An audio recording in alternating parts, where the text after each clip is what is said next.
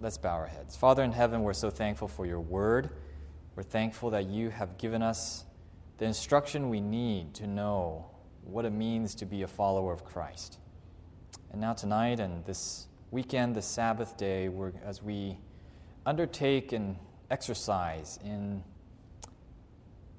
really digging deep inside to ask those hard questions of ourselves, I pray that your Spirit might touch us and that we might come to know ourselves a little better as we seek to learn about you better. Guide us this evening by your Holy Spirit, we ask in Jesus' name. Amen. So, the, you know, the Bible says that you must become as little children if you are to see the kingdom of God. So, what is one of the characteristics of children? You've ever had that experience where you are bombarded with the endless series of why, right?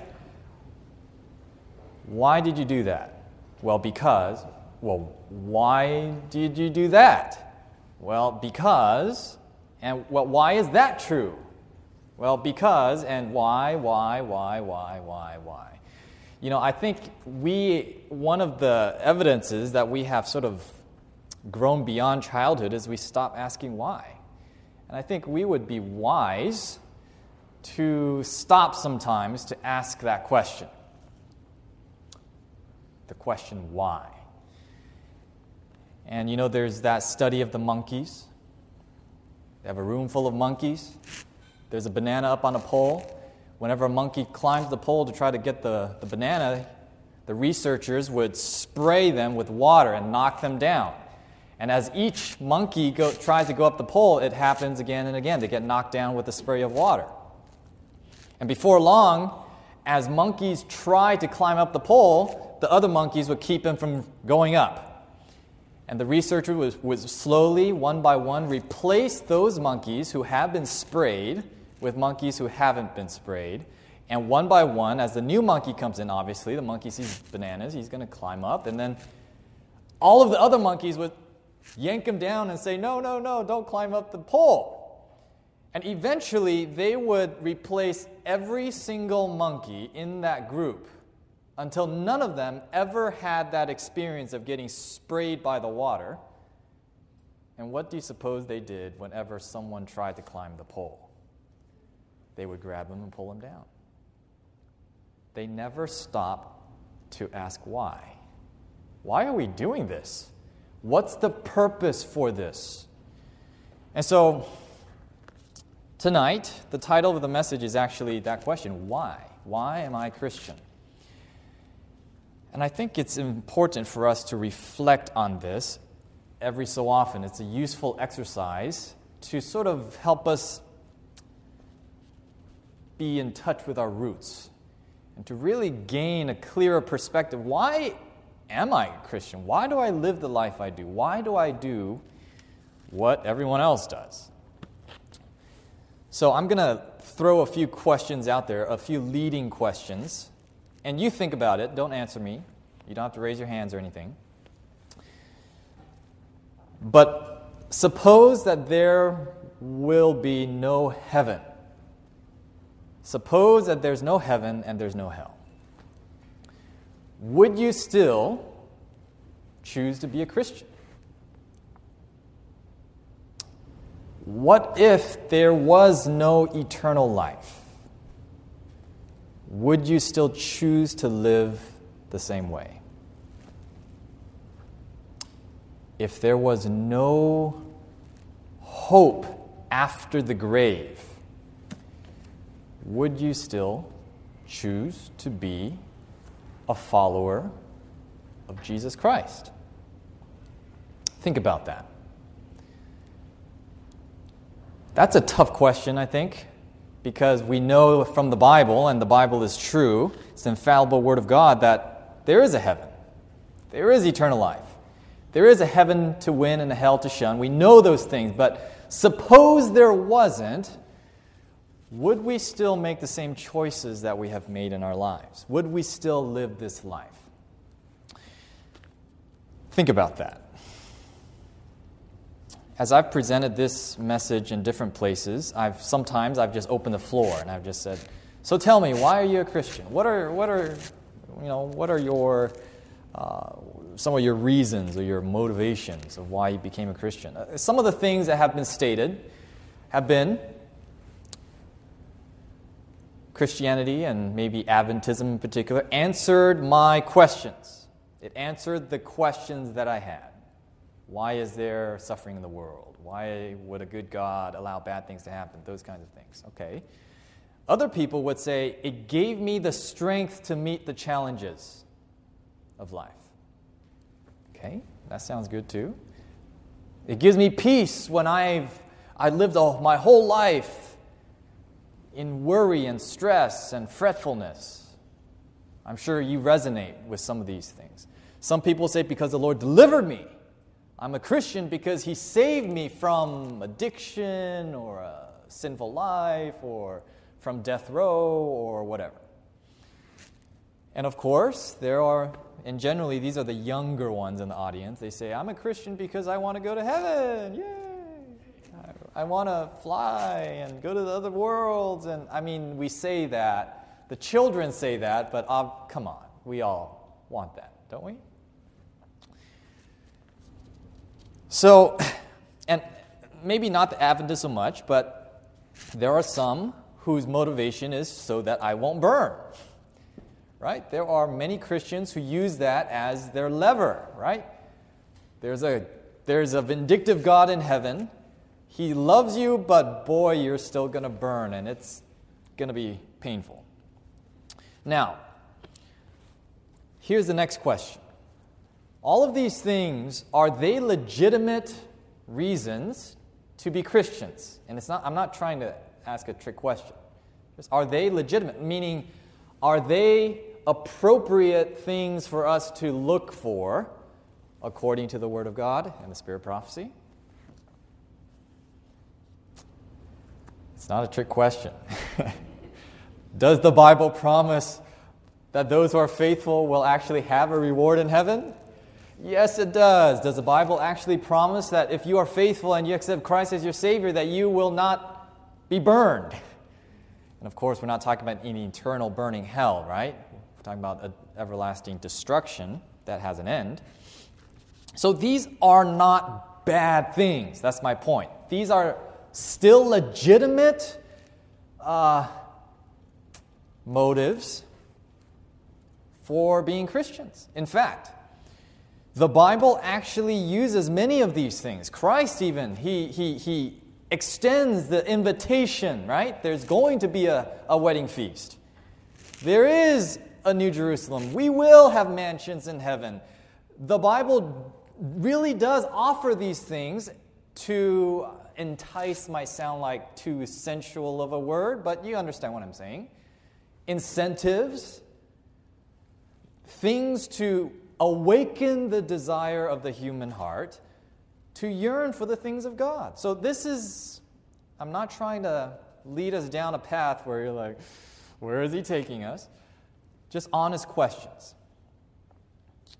So, here's, here's where I start thinking a little bit more. Is there more to it than that, though?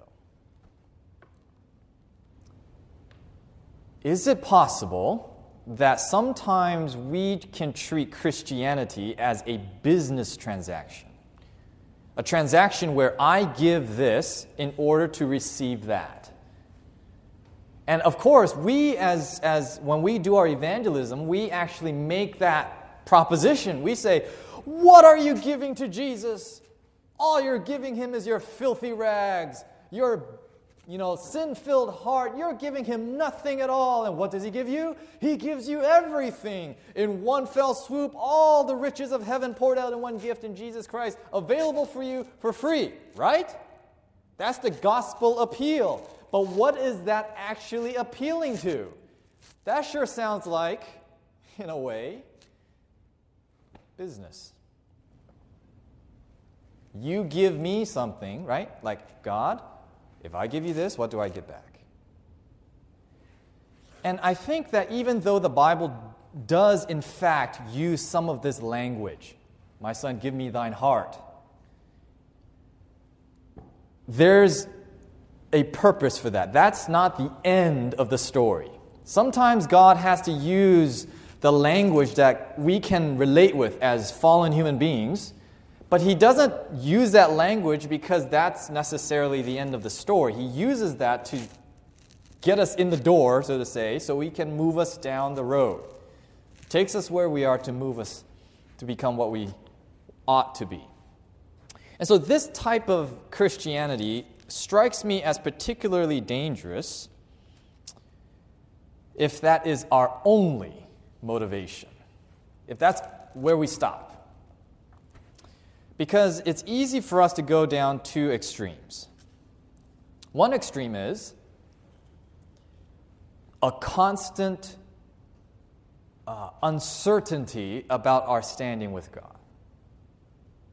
If it's like this mentality of, I've got a, it's this exchange program, we always wonder, have I given enough? Have I done enough? Uh, am I really going to get that reward? Because maybe there's something left that I haven't done. Have you ever had that feeling? Questioning, am I good enough for God?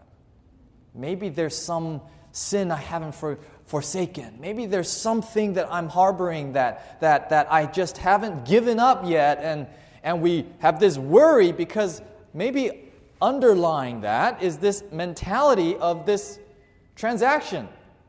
I've got to pay the full price, or else I'm not going to get the prize. That's one extreme. And then there's the other extreme in which we're trying to game the system. What's the least I can do and still make it in that city? We never use those words. I don't think anyone would say that. But haven't you thought that before? Like, is God really going to not save me if I ate this chocolate bar just this one time? Or, I don't know, hamburger? I, I, fill in the blank. I mean, I'm, I'm just off the cuff here, but you understand what I'm trying to say. There's this how, what's the least I can do to get by mentality. And it also stems from this underlying issue where perhaps our motivation is simply to gain the prize? Is Christianity simply for the prize or the reward at the end of the road? I find that often my Christian experience is motivated by selfish motives. It's so sad, but it's true. How will I look if I did this? Or maybe if I did this or said that or performed this or engaged in this activity, then somewhere down the road there's going to be some bigger mansion or some more recognition or reputation that I will get. But there's a problem with that. this idea that Christianity is for me to gain something. And maybe and let me try to illustrate it to you this way. Of course, we already talked about the two extremes. But there's something even more dangerous, I think, particularly the way that we understand the last day events. What's going to happen at the end of time? Let me illustrate it to you in this, with this story. A good friend of mine shared this story with me. When he was a young boy, his father wanted him to learn how to jump off the high dive into a pool. And so this young boy, not knowing, you know, what it's like, he climbed up onto the high dive and his dad said, "Jump, son, jump." So he jumps belly flop. Ouch. For a little kid, I mean that could be a shocking, traumatizing experience. First time ever, he's in pain, he's all red, he comes out, you know, he's sort of dazed, right? But the fa- his father realized, you know what? He needs to conquer this fear right now if he's ever going to, to master this thing. So he, he came up with a plan. He said, Son, I want you to jump off the high dive again. No way, no way. Don't want to do that again. How about this? I'll make you a deal. You jump off the high dive, and I'll buy you an ice cream cone. You got to understand, in this family, ice cream is like a once a year type of treat. So it's like major. This is a big deal. And so he's like, oh, ice cream cone. Okay. so he climbs up again and he jumps off a second time, and what do you suppose happened? Belly flop. Comes up out of the water, and this time he's just, you know, red as a beet. And the father True to his word, bought him an ice cream cone, but he's like, look, this kid has got to overcome this fear, or else this is going to cripple him. You know, he's got to be a manly boy. And so the dad said, if you do it again, I'll buy you another ice cream cone. What do you think the kid said? It ain't worth it. and therein lies the problem if our Christianity is based on a motive of attaining a reward. Because what if one day life and the circumstances become so grim and so serious that the prize just doesn't seem to be worth it? And in fact, we read in the Bible that there will come a time in which there will be a time of what? A time of trouble such as never was since there was a nation. I'm not going to steal my own thunder because that's actually what we're going to be discussing tomorrow morning at Advent Hope.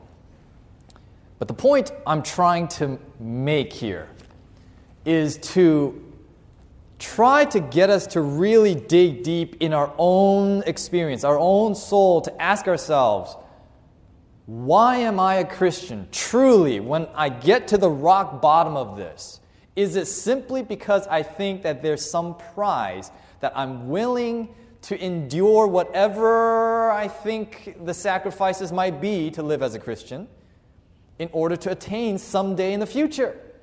Because it sure seems to me that there are going to come instances, if we don't fall into either extreme of becoming, you know, completely hopeless and guilt ridden over our salvation on one hand, and then, you know, trying to uh, make the grace of, turn the grace of God into license for sin on the other, even if we avoid those extremes, it seems like there's still a danger that when the time of trouble hits, when it seems like there is no reward that's worth the pain we're going through, that it, that may be our undoing.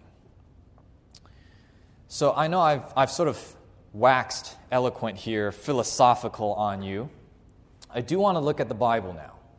And I want to look at two Bible characters with you to sort of to try to get into their minds, to try to understand what made them tick. Why did they cho- choose to live as a believer in the living God? Of course, at least the one in the Old Testament, he wasn't a Christian, but you understand he was a believer of a living God. So we're going to look at perhaps the two most influential, two of the most influential people in the Bible Moses in the Old Testament and Paul in the New Testament. Turn your Bibles first with me to Exodus chapter 32.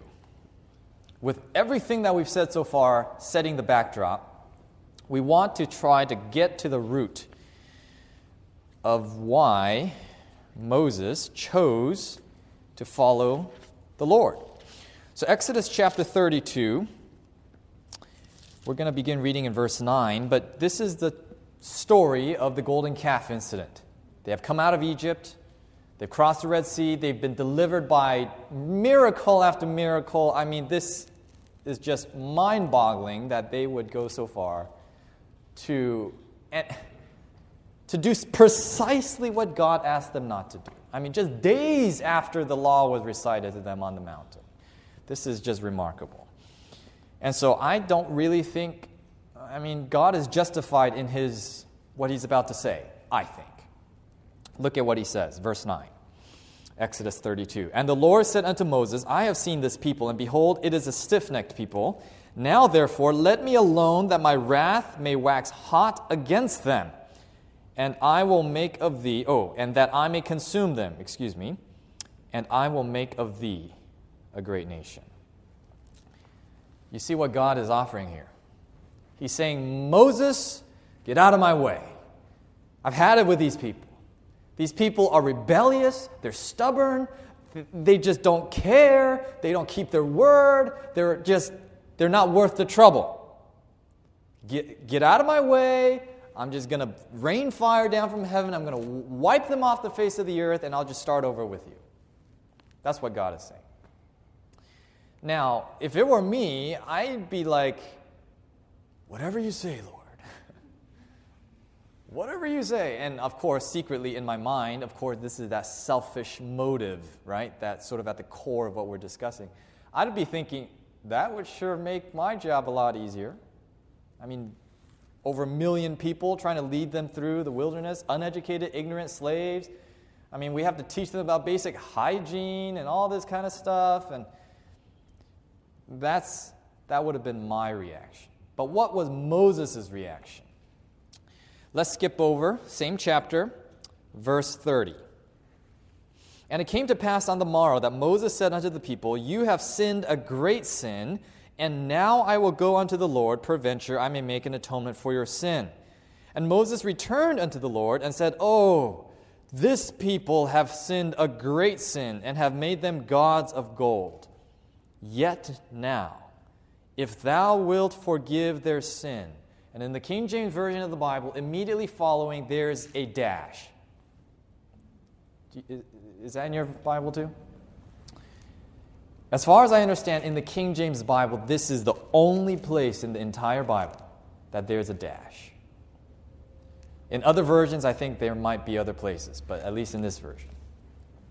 What does a dash represent?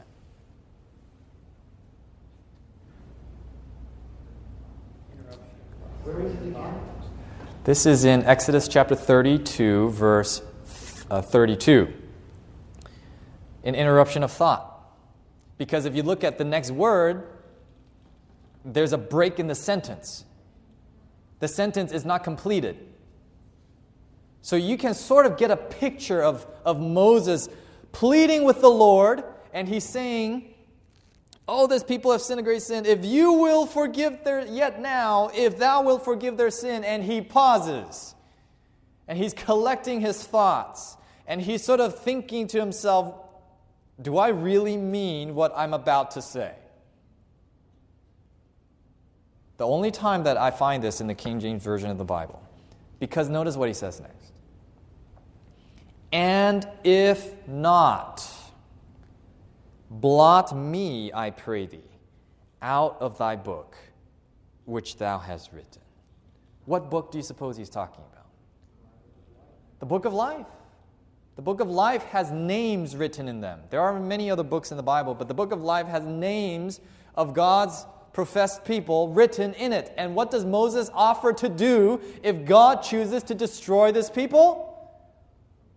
He says, blot my name out of that book. So, what does that mean? What happens to an individual whose name gets blotted out of the Lamb's book of life? He dies. Not the first death, the second death. So, do you see what Moses is doing here? Moses, he offers to die for the people. Not just say, I'll take a bullet for them, but then I'll go to heaven. Is if they are lost, I will be lost with them. So, if we were to ask Moses this question Moses, why are you a Christian? I can tell you for sure he will not say, I'm in it just for the reward. Can you see why? Because he's willing to sacrifice everything, and for who? All of these rebellious, stuffed necked, you know, ignorant people. Moses was not a follower, and, and, and I say Christian, but you understand what I mean not a Christian, but he was a believer of the living God for a different purpose, a deeper, a nobler, a grander purpose than simply to be saved oneself, than simply to gain a prize, be it some emotional satisfaction or a physical prize in heaven. And certainly, it wasn't simply to avoid condemnation. Let's look at Paul. Romans chapter 9.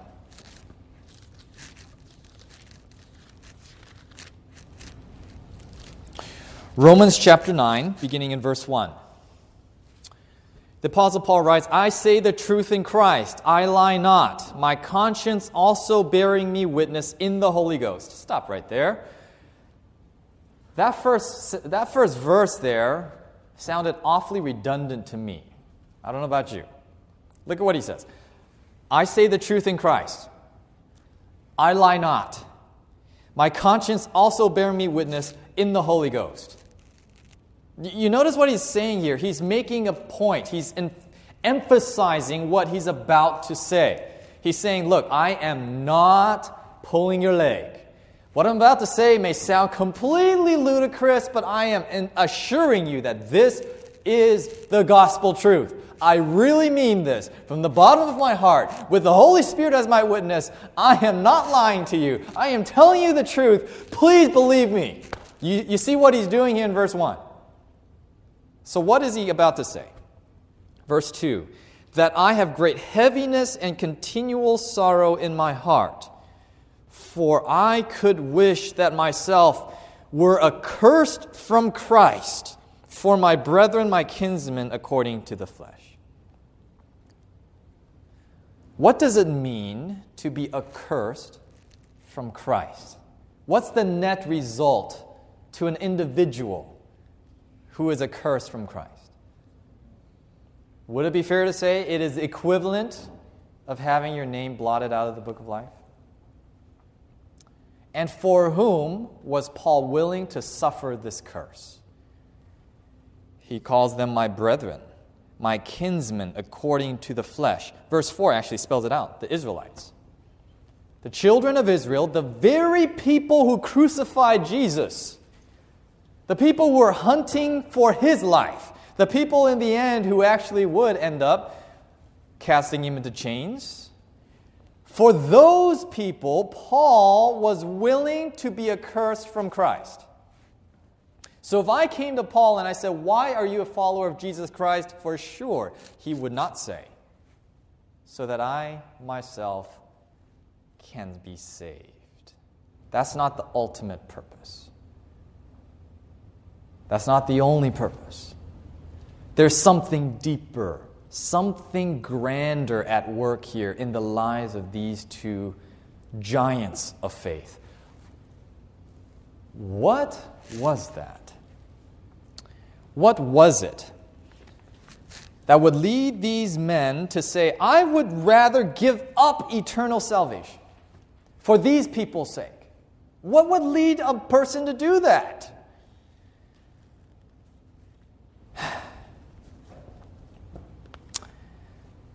I don't claim to have the answer, but I think I have a clue. That, I believe, is found in the Gospels. Let's look in Matthew chapter 26.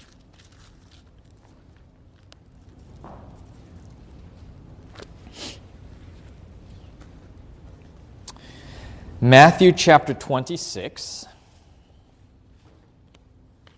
And we're going to be revisiting this story again through the course of our weekend together.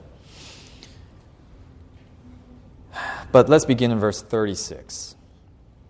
Then cometh Jesus with them unto a place called Gethsemane, and saith unto the disciples, Sit ye here while I go and pray yonder. And he took with him Peter and the two sons of Zebedee, and began to be sorrowful and very heavy. Then he saith unto them, My soul is exceeding sorrowful, even unto death. Tarry ye here and watch with me. And he went a little further and fell on his face and prayed, O my Father, if it be possible, let this cup pass from me. Nevertheless, not my will, not as I will, but as thou wilt. And of course, he comes, he finds them sleeping. Verse 42 He went again a second time and prayed, saying, O my Father, if this cup may not pass away from me except I drink it, thy will be done. And he came again and found them asleep again, for their eyes were heavy. And he left them and went again and prayed the third time, saying the same words. In the garden, Christ suffered not just in a hypothetical way like Paul and Moses did, with this very same question. There are people's lives at stake. There are sinners' destinies at stake. Am I willing to go through with laying down my life for these people? And I find this in the book Desire of Ages that I, I think is so incredible. I, I feel like I just don't even fully, I, I'm just scratching the surface and understanding the depth of this. But Desire of Ages, page 753, paragraph 2, it says, The Savior could not see through the portals of the tomb. Hope did not present to him his coming forth from the grave a conqueror or tell him of the Father's acceptance of the sacrifice. He feared that sin was so offensive to God that their separation was to be eternal. So, the the, the, the struggle of Christ in the garden, as well as the cross, was not simply, Am I willing to die and be raised in three days?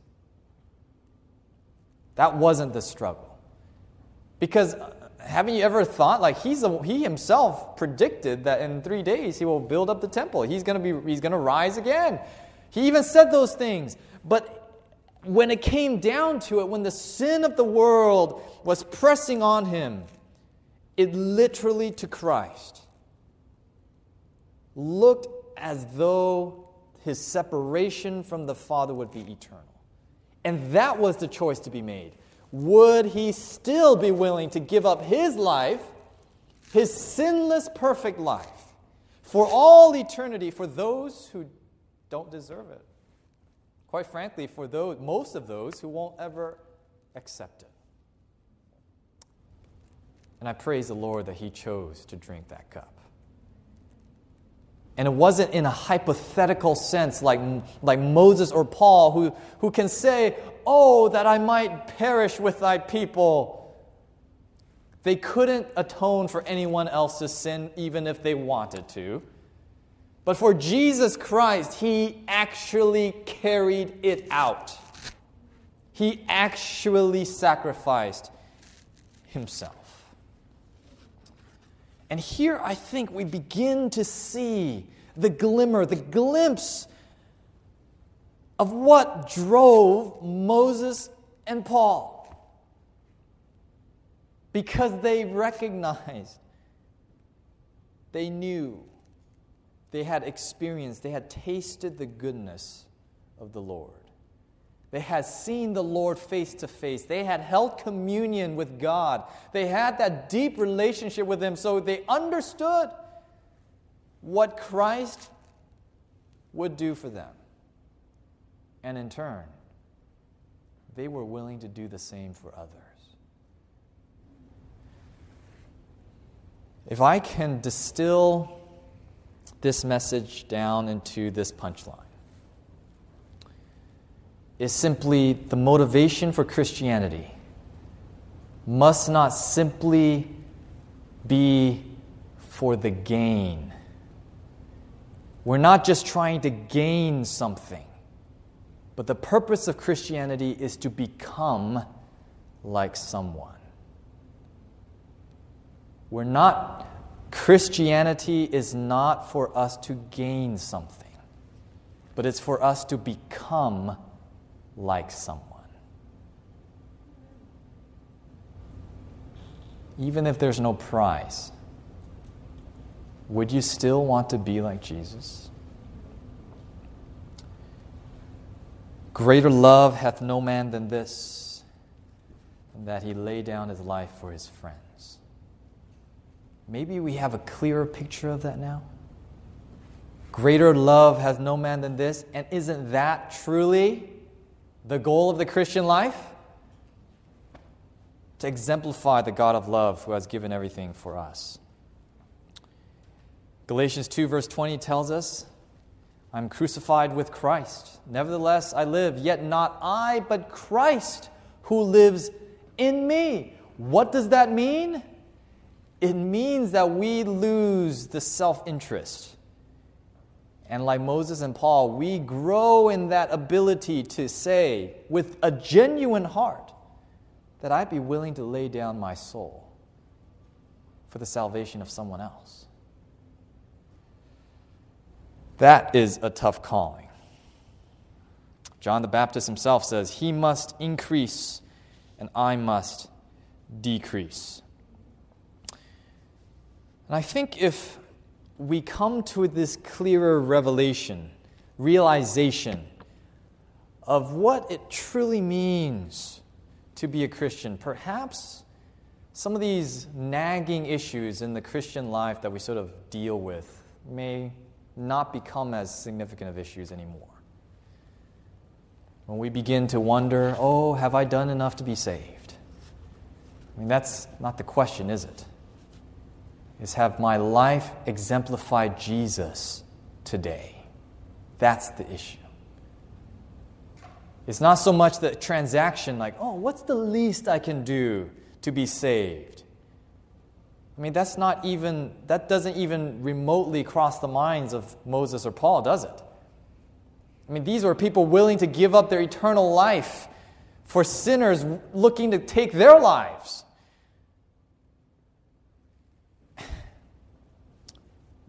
It, it just sort of looks petty, doesn't it? When we begin to realize Christianity, it's not about my own salvation anymore. It's not what I can gain but what I can become. And the becoming part is, of course, the struggle of the daily experience.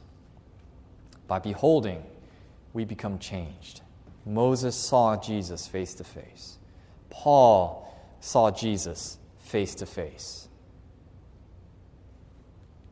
And the Lord has shown the light of the glory of the knowledge of the glory of God in the face of Jesus Christ through His Word.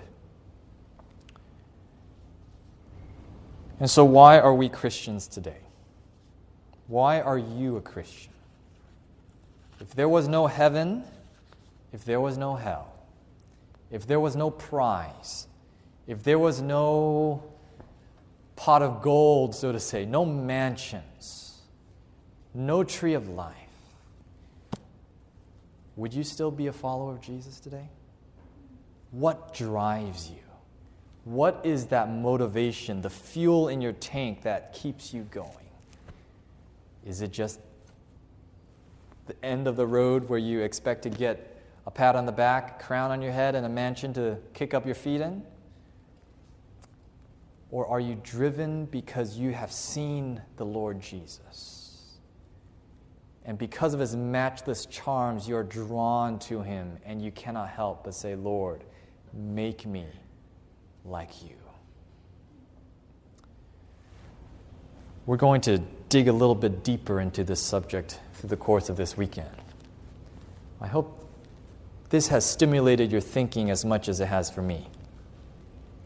I'm not saying this in any way as someone who has it figured out. I'm still on the same journey to learn more about myself and how to become more like my Lord as well. So I invite you to just bow your heads with me as we pause a moment to ask Him to guide us.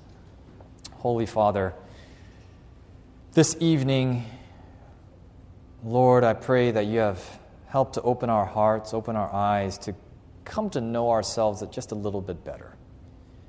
Maybe to accept and to recognize even the selfish motives sometimes that drive our Christian activities and Christian, Christian life. Lord, we want to grow beyond that. Lord, we saw Moses, we saw Paul, we saw Jesus in the garden, and how far short we have fallen. How far away from that ideal we truly are. Lord, I pray that while we still long to see your face in that new Jerusalem and to taste of the feast that you have prepared for us. Lord, may our commitment to you be founded on something far sounder, far more solid, and, and more noble than just that. Lord, may we see Jesus and may we truly desire him and to become like him. And Lord, may you convert us from our wretched state. Take out our stony heart. Give us a heart of flesh that we might, in a real sense, have that as a desire of our heart.